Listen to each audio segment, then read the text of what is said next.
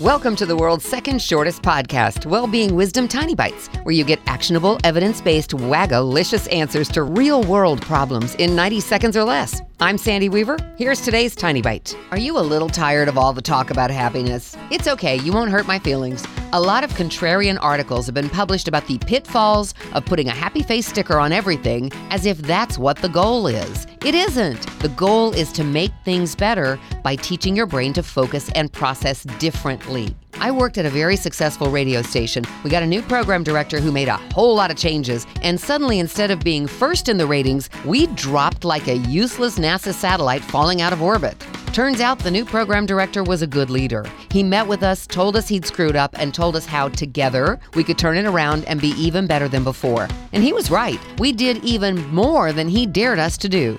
In a crisis, he showed us that he didn't break under pressure and we didn't have to either. He gave us a target and a roadmap to hit it, focusing us on a happy, positive goal, and the celebration when we hit that goal was delicious. Go ahead, dis happiness if you want to. The rest of us will be over here having fun and succeeding. Want more?